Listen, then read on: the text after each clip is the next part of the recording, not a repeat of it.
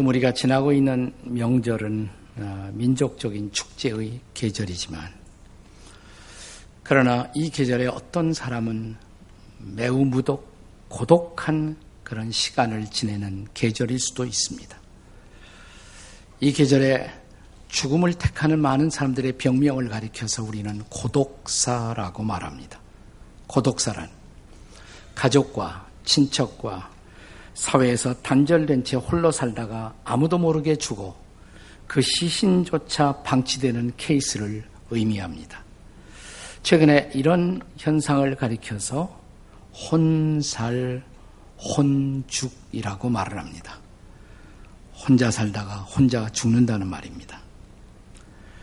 이렇게 혼자 살다가 혼자 쓸쓸히 죽어가는 사회 현상이 우리 가운데 급증하고 있다라는 것입니다.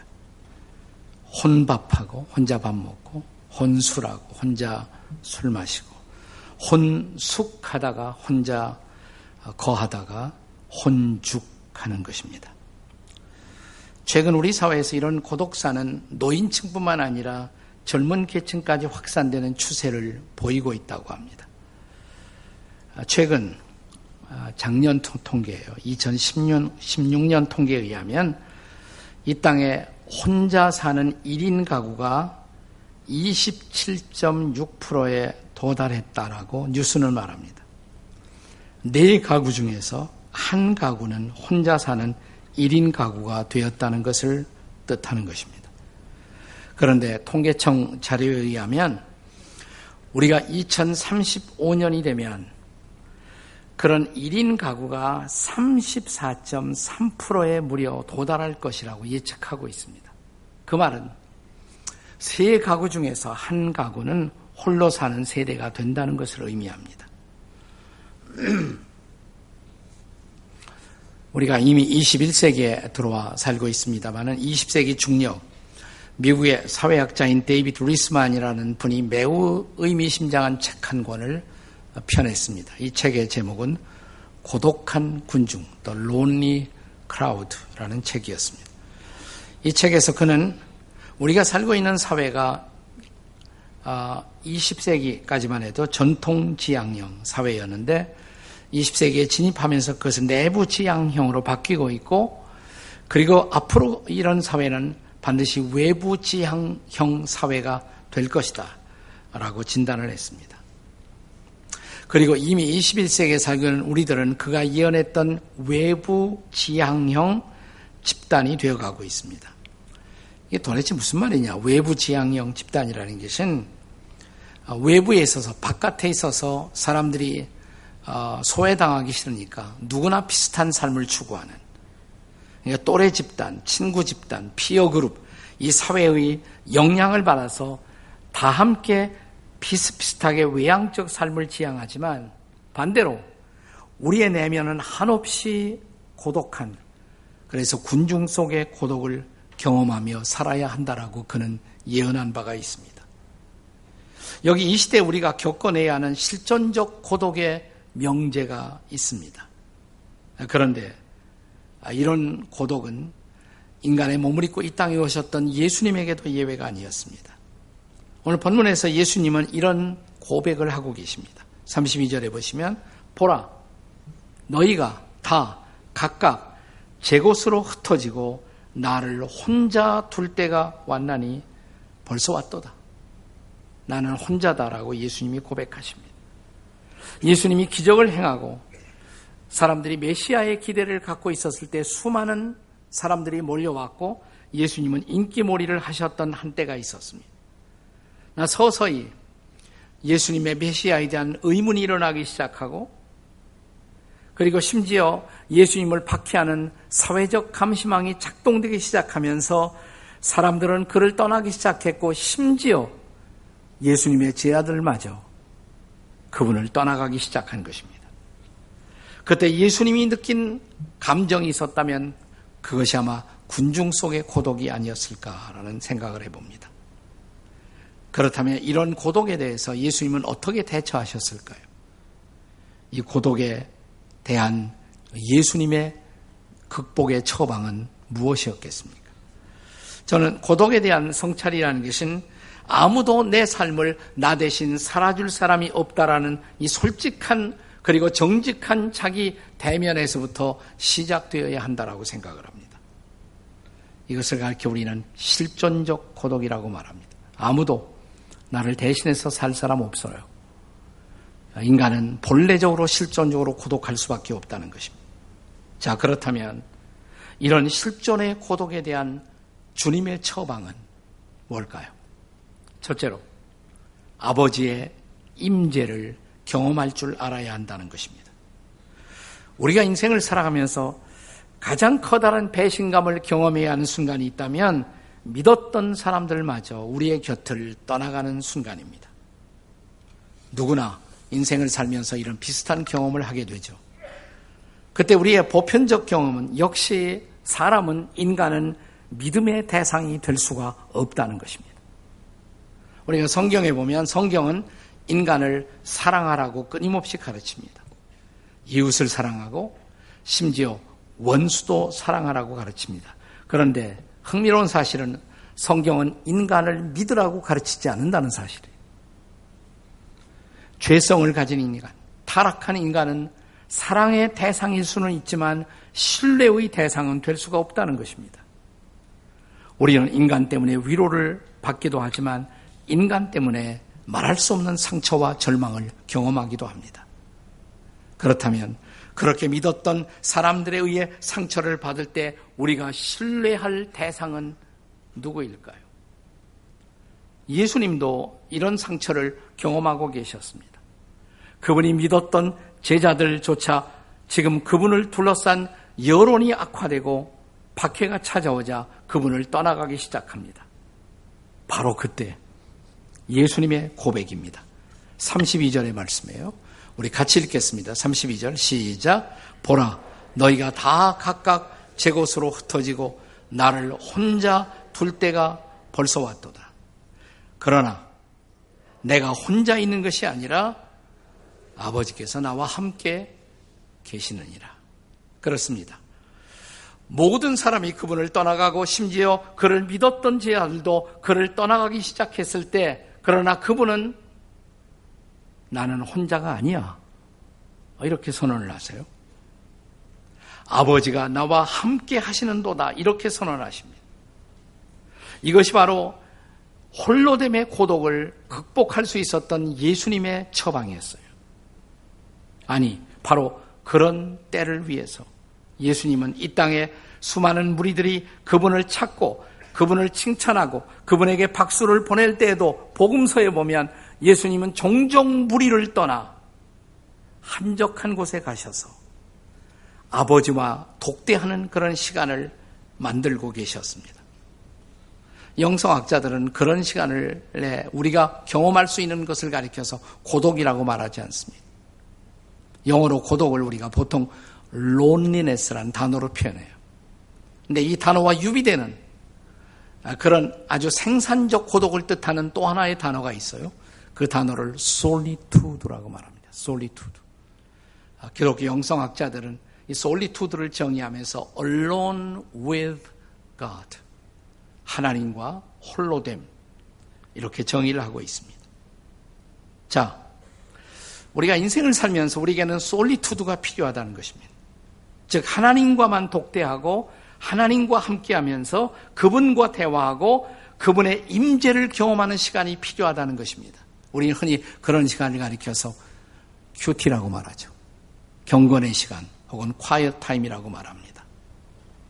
자, 큐티의 가장 중요한 목적이 뭐예요? 하나님의 임재를 체험하는 것입니다. 오직 하나님만 바라보고 하나님과 독대하면서 그분의 함께 하심을 그분의 임재를 체험하는 것입니다. 자, 이렇게 홀로 있으므로 하나님의 임재를 즐거워할 줄 아는 사람 이런 사람은 고독을 두려워할 필요가 없어요. 그것이 과거에 많은 우리 신앙의 선배들이 복잡한 도해지를 떠나 도시를 떠나 광야로 나아가 하나님과 함께함을 연습하고자 했던 중요한 이유인 것입니다. 자, 이미 말씀을 드린 것처럼 우리는 사람을 사랑할 줄 알아야 돼요. 사랑하려고 끊임없이 노력해야 합니다. 그러나 사람은 결코 믿음의 대상이 아니라고 말씀을 드렸습니다. 오직 하나님만이 신뢰의 대상인 것입니다. 성경에 지속적인 강조, 이 창세기부터 계시록까지 일관성 있는 강조가 있다면 성경은 단 하나의 메시지예요. 하나님을 신뢰하라. 여호와를 신뢰하라. 하나님을 신뢰하라는 것입니다. 그리고 그 하나님을 신뢰하고 그 하나님을 사랑하기 위해서 하나님과만 함께하는 시간, 이런 시간을 규칙적으로 만들어야 한다는 것이에요. 그것이 바로 큐티를 배워야 하는 중요한 이유예요. 큐티하고 날마다 단 10분, 아니 30분이라도 하나님과만 독대하고 말씀을 펼쳐놓고 하나님과 더불어 기도할 줄 아는 시간의 중요성인 것입니다. 자, 이런 시간이 즐거운 사람, 아, 하나님과 함께하고 대화하고 나니까 너무 즐겁다. 이런 사람은 결코 고독을 두려워할 필요가 없어요. 자, 왜냐하면 하나님과의 대화, 하나님의 임재의 연습, 이것처럼 즐거운 것이 없어요. 거기 영적 환희가 있는 것입니다. 영적인 환희. 나는 여러분이 하나님의 임재를 즐거워할 줄 아는 하나님의 사람이 될 수 있기를 주의 이름으로 축복합니다. 자, 우리가 고독에 대한 주님의 처방 두 번째는 뭘까요? 두 번째는 주님 안에서의 평안을 누릴 줄 알아야 합니다. 우리가 인간적으로 고독을 피하고 고독을 싫어하는 이유가 뭘까요? 혼자 있으면 불안해진다는 것입니다. 혼자 있으면 불안해. 그래서 우리는 고독의 대안 처방을 찾습니다. 혹은 고독의 가짜 처방을 찾습니다. 네, 의미 없는 대상을 향해 가요. 의미 있는 대상과의 교류를 할 줄 모르는 사람은 의미 없는 대상에 빠질 수밖에 없어요. 그래서 술을 찾습니다. 고독한 사람이 술을 찾아요. 마약을 찾습니다. 혹은 쾌락에 몰두하고 도박에 몰두하기도 합니다. 이게 모두가 고독을 이기지 못한 연약한 인생들의 실존의 단면입니다. 뭐 그 정도는 아니라도 우리가 집에 와서 가족들과 파트너들과 의미 있는 대화를 나눌 수 있다면 얼마나 좋겠어요. 그런데 그것이 연습이 안 된 사람들은 집에 오자마자 뭐 합니까? 예. 드라마에 몰두합니다. TV 켜놓고. 그러다 보면 중독이 돼요. 네. 제가 드라마 중독에서 한번 어, 본격적으로 설교를 한 적이 있었는데 에, 집회 끝나고 예배 끝나고 나가면서 어떤 분이 자기 옆에 있는 부인을 가리켜서 권사님 가리켜서 목사님 이 여자가 바로 드라마 중독이에요 그러더라. 권사님이 내가 뭐 중독이냐? 그냥 월화 드라마 보고 수목 드라마 보고 주말 드라마 보는데 음, 그게 바로 중독이죠. 그게 바로 중독. 자기 마음이 불안하기 때문에 그냥 잊지 못해요. 뭔가에 몰두하지 않으면 살아갈 수가 없는 것입니다. 근데 우리 주님은 하나님 아버지와 함께 하시면서 그분은 하나님의 임재를 경험했을 뿐만 아니라 하나님의 평화를 경험하고 계셨던 것입니다. 자, 그리고 주님은 이런 삶을 당신의 제자들도 살기를 기대한 것입니다. 내가 지금 체험하고 있는 아버지와의 함께함의 이 놀라운 시간, 그리고 하나님의 평화, 이것을 나를 따르는 제자들도 누렸으면 좋겠다. 그래서 주신 말씀이, 자, 33절의 약속의 말씀이란 말이죠. 자, 다 같이 읽겠습니다. 33절. 시작. 이것을 너희에게 이루는 것은 너희로 내 안에서 평안을 누리게 하려 함이라. 내 안에서의 평화, 주님 안에서의 평화, 이것이 바로 고독한 인생을 향한 주님의 처방이에요, 이것이. 우리가 마가복음 4장에 보시면요. 마가복음 4장 35절 이하 예수께서 제 아들과 배를 타고 바다를 건너실 때 여기서 바다는 갈릴리 바다입니다. 큰 광풍이 일어나요. 근데 예수님은 태평하게 편안히 배전에서 주무시고 계셨습니다. 풍랑 속에서도 그분에게 평화가 있었어요. 평화를 누리고 있었던 것입니다. 그러니까 제자들이 급해졌습니다. 선생님, 지금 파도가 일어나고 있어요. 풍랑이 일어나고 있어요. 주님을 깨우자 그분이 일어나 바람을 향해서 파도를 향해서 이렇게 말씀하십니다. 잠잠하라. 고요하라. 바람이 그쳤습니다. 바다는 잔잔해졌습니다. 그때 예수님은 제 아들에게 다시 이렇게 말씀하십니다. 어찌하여 너희는 무서워하느냐? 믿음이 적은 자들이요. 네. 여기 바람과 파도를 잠잠하게 하시던 주님 안에서의 평화, 이 평화를 우리도 가질 것을 기대한 주님의 말씀이 아니겠습니까? 만일 우리가 그분을 참으로 신뢰할 수가 있다면 우리는 바람과 파도를 두려워할 필요가 없다는 것입니다.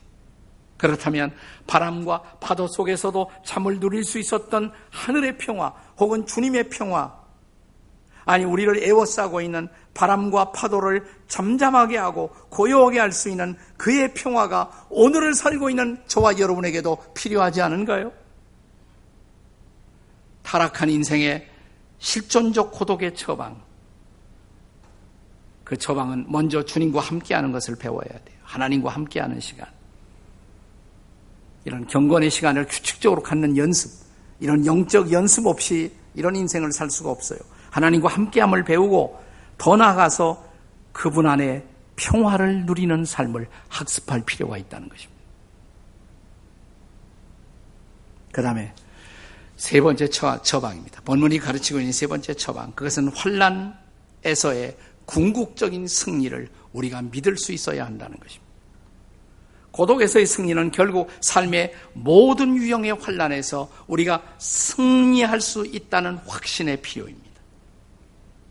우리가 고독에서 승리하기 위해서는 예, 제일 중요한 것이 무엇보다 평화예요. 그죠? 주님 안에서의 평화예요. 근데 이 평화의 반대 상황이 뭘까요? 우리의 평화를 위협하는 반대 상황. 오늘 본문에서 주님은 그것을 환란이라고 말씀하십니다. 환란. 여기 본문 33절의 말씀입니다. 함께 같이 읽습니다. 33절 시작. 세상에서는 너희가 환란을 당하나 담대하라. 내가 세상을 이겼노라. 여기서 주님이 말씀하신 환란이라는 단어. 원문에서 히라보에서 이 단어는 들립시스라는 단어로 쓰여집니다. 들립시스. 본래 어, 동사에서부터 나온 말인데 어떤 동사냐면 누르다, 압박하다, press open, 누르다, 압박하다 이런 동사가 명사화된 것 그것이 틀립시스예요. 그러니까 인생에서 우리가 경험하며 살아가는 온갖 유형의 압박, 고통, 걱정거리, 염려거리, 일체의 것을 우리를 누르고 있는 일체의 것을 뜻하는 것입니다. 근데 이런 일을 우리가 감내할 수 없다면, 감당할 수 없다면 우리는 결국 내적인 평화를 기대할 수가 없습니다. 그리고 내적인 평화를 기대할 수 없다면 내가 주님과 함께 할 수가 없죠. 그분의 임재를 경험하는 삶도 기대할 수가 없는 것입니다. 그래서 주님과 진실로 함께하는 의미 있는 그런 삶, 솔리투드의 삶. 자, 이런 실존을 누리기 위해서는 우리 인생에서 끊임없이 다가오는 염려거리, 걱정거리, 우리를 압박하는 삶의 프레셔들, 이런 것들을 다루는 성경적인 방법을 우리는 익힐 필요가 있습니다. 그 방법이 뭘까요? 기도와 간구예요. 기도와 간구. 자, 바울 사도가 가르친 빌립보서 4장 6절과 7절의 말씀을 다시 상기하십니다. 우리 함께 같이 읽겠습니다. 시작. 아무것도 염려하지 말고 다만 모든 일에 기도와 간구로 너희의 구할 것을 감사함으로 하나님께 아뢰라. 그리하면 모든 지각에 뛰어난 하나님의 평강이 그리스도 예수 안에서 너희의 마음과 생각을 지키시리라. 네. 우리가 염려거리가 찾아오잖아요. 근데 그 염려할 모든 것을 기도거리로 바꾸라는 거예요. 그러니까 염려가 생겼어요. 어떡하지? 아, 기도할 일이 생겼구나. 기도거리로 바꾸는. 자, 기도해도 해결이 안 돼요. 더 기도해야 돼요. 기도하다 보면 우리의 기도가 진지하다면 그 기도는 간구로 발전하도록 되어 있어요. 그래서 왜 기도만 말하지 않고 간구를 말하는가? 기도는 자연스럽게 우리를 간구로 안내하는 것입니다. 간절한 기도로. 진지하다면 우리는 더 간절히 기도할 수밖에 없어요. 그리고 기도하다 보면 한순간 우리가 염려했던 것들이 사라져요. 평화가 옵니다. 내 마음과 생각을 지키는 하나님의 평화가 우리 마음속에 임하는 것입니다. 할렐루야. 그 하나님의 평화가 바울 사도는 지금 로마의 감옥에서 이 편지를 쓰면서 경험하고 있었던 것입니다. 단순한 기도로 다루기 힘든 상황이라면 간구하십시오. 엎드리십시오. 마침내 우리의 모든 염려는 우리의 마음과 생각을 채우는 하나님의 평화가 될 것입니다. 그것은 하나님이 우리와 함께 하신다는 강력한 증거인 것입니다. 그러므로 본문의 주님의 약속은 하나의 발전적인 단계적인 약속으로 우리에게 다가오는 거예요. 자, 외로울 때, 고독할 때 우리가 할 일. 자, 외롭습니다. 뭐 할까요? 기도하십시오. 고독할 때 기도하십시오. 기도하면서, 아, 난 혼자가 아니지. 아버지. 주님, 기도하면서 우리는 그 아버지의 임재, 함께 하시는 그분을 체험합니다. 아, 나는 혼자가 아니지. 그분이 함께 하시는 그리고 아버지의 임재 안에서 마침내 내 마음속에 채워지는 하나님의 평화를 경험합니다. 자, 그러면 그 다음은 우리를 둘러싼 일체의 환란, 일체의 고통 속에서도 우리는 마침내 환란을 극복하는 승리를 경험할 줄로 믿습니다. 이게 약속이에요. 이게 하나님의 약속이에요. 그렇다면 문제라는 것은 우리를 둘러싸고 있는 상황이 아니에요. 환란 그 자체가 문제가 아니에요. 문제는 나예요. 내가 문제. 최근에 윤동주의 시 가운데 그가 습작하던 시절에 쓴 짤막한 시 하나가 무척 저에게 감동이 되었습니다. 나무라는 제목의 시예요. 나무. 얼마나 짧은지 몰라요? 이렇습니다. 나무가 춤을 추면 바람이 불고 나무가 차면 바람도 자오. 그게 전부예요. 여러분, 우리가 정상적으로 상식적으로 우리가 시를 쓴다면 어떻게 써야 합니까? 바람이 불면 나무가 춤추고 바람이 자면 나무도 자고 이렇게 돼야 되잖아요. 근데 이 천재 시인은 이렇게 말했습니다. 나무가 춤을 추면 바람이 불고 나무가 자면 바람도 자오. 메시지가 뭐예요? 문제는 바람이 아니라는 거예요. 문제는 바람이 아니라 나무가 문제라는 것입니다. 고독한 인생의 광야. 바람이 그칠 줄 모르는 광야의 한 그루 나무처럼 인생을 살아가면서 사랑하는 여러분, 바람을 이기려면 바람만 탓해서는 안 돼요. 바람을 다스릴 줄 아는 나무가 되어야 한다는 것입니다. 자, 스스로 나를 지키는 나무가 될 수가 있어야 한다는 것입니다. 자, 바람을 이기는 나무, 바람을 극복할 수 있는 나무로 살아가려면 근데 나무에게 한 가지 숙제가 있어요. 뭘까요? 이 나무가 기도하는 나무가 되어야 한다는 사실입니다. 네. 기도를 배우는 순간 그 나무는 자신의 고독한 실존이 오히려 하나님의 선물임을 깨닫게 될 것입니다. 그리고 변동 많은 우리의 이웃들이 나를 떠나간 홀로 있음의 시간, 그 시간 오히려 아버지와 함께하며 아버지의 평화를 경험하면서 우리는 마침내 바람을 다스리는 인생을 살아갈 줄로 믿습니다. 이 운동주는 굉장히 영적인 시인이에요. 그런 의미에서. 네.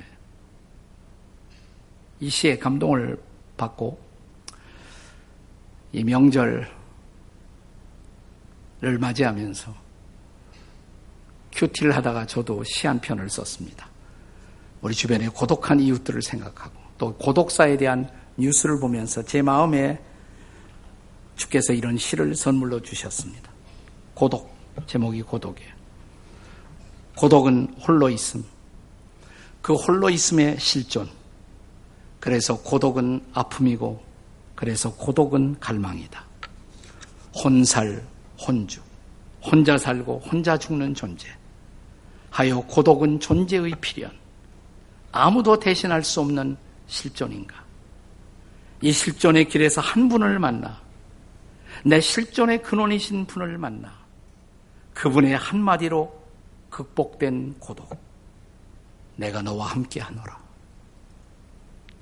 아바 아버지, 아바 아버지.